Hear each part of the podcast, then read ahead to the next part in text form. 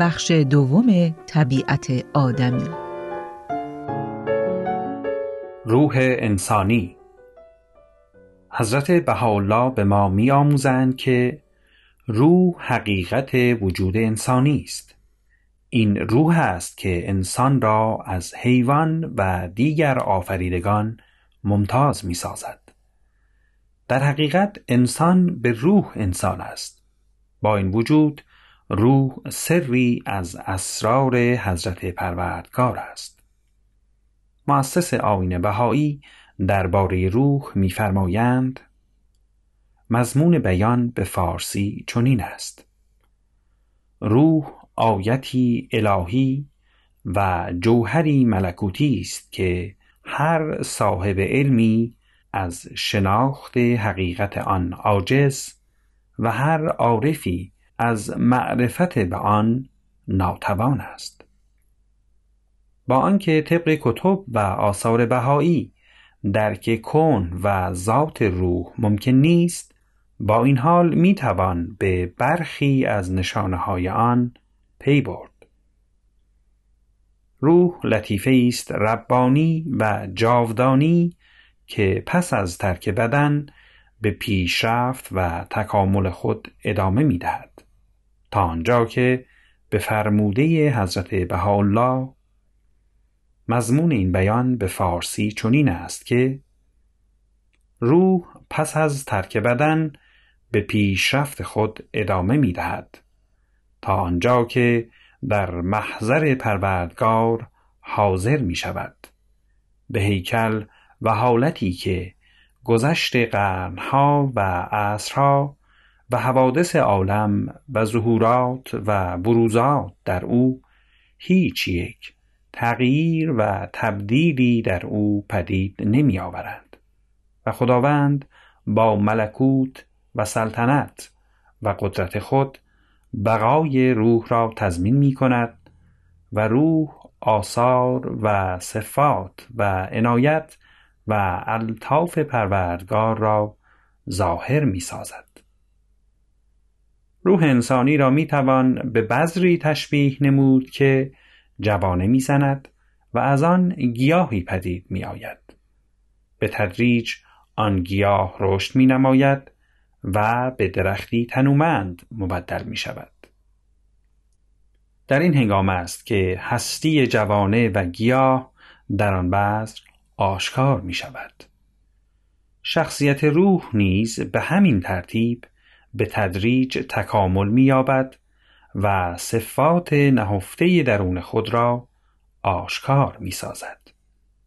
روح برای شکوفایی این صفات مهارتهایی را به کار می گیرد که خداوند به او عنایت کرده است که از جمله می توان از محبت، معرفت، اراده و اختیار در تصمیم گیری نام برد.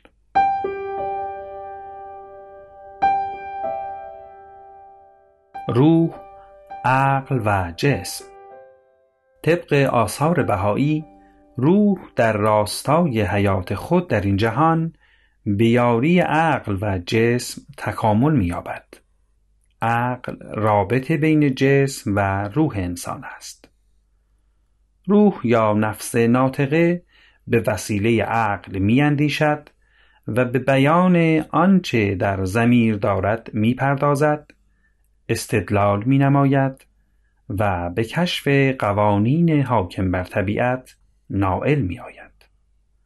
عقل ابزاری است که به انسان یاری می دهد تا آفریدگار خود را بشناسد و به درک عالم آفرینش و حقیقت وجودی خود پی برد. طبق بیان حضرت بهاءالله روح انسان مستقل از حالت و کیفیت جسم و عقل است. روح در رتبه خود قائم و مستقر است و اینکه در مریض ضعف مشاهده می شود به واسطه اسباب مانعه بوده و الا در اصل ضعف به روح راجع نه. مثلا در سراج ملاحظه نمایید. مرز و روشن است. ولکن اگر حائلی مانع شود در این صورت نور او ممنوع. مع آنکه در رتبه خود معزی بوده ولکن به اسباب مانعه اشراق نور منع شده. و همچنین مریض در حالت مرض ظهور قدرت و قوت روح به سبب اسباب حائله ممنوع و مستور ولکن بعد از خروج از بدن به قدرت و قوت و غلبه ظاهر که شبه آن ممکن نه و ارواح لطیفه طیبه مقدسه به کمال قدرت و انبساط بوده و خواهند بود.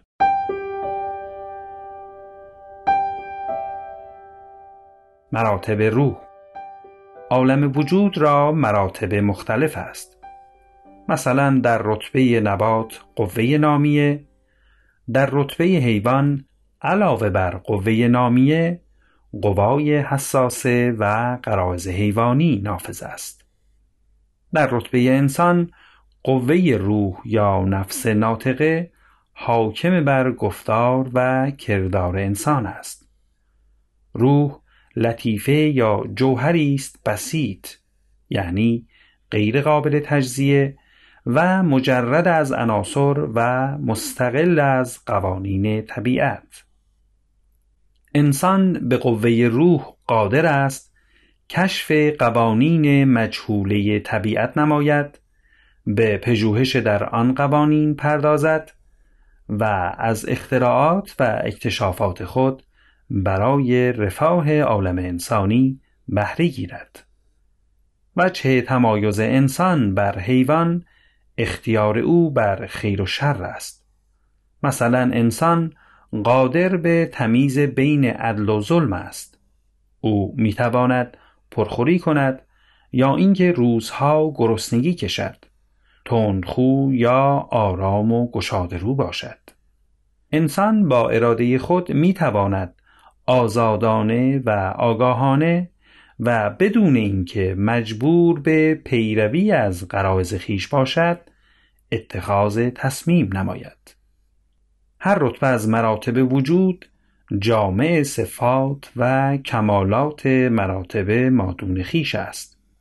همانطور که رتبه حیوان جامع رتبه نبات است به همان گونه نیز رتبه انسان جامع قوای حساسه و قرائز مودعه در رتبه حیوان است.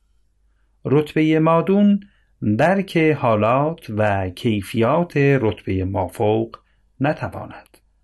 نبات هرچه ترقی کند به درک رتبه حیوان نائل نشود. به همان قسم نیز انسان هرچه ترقی در مراتب کمالات نماید موفق به درک و فهم مراتب روح القدس و عوالم الهی نشود.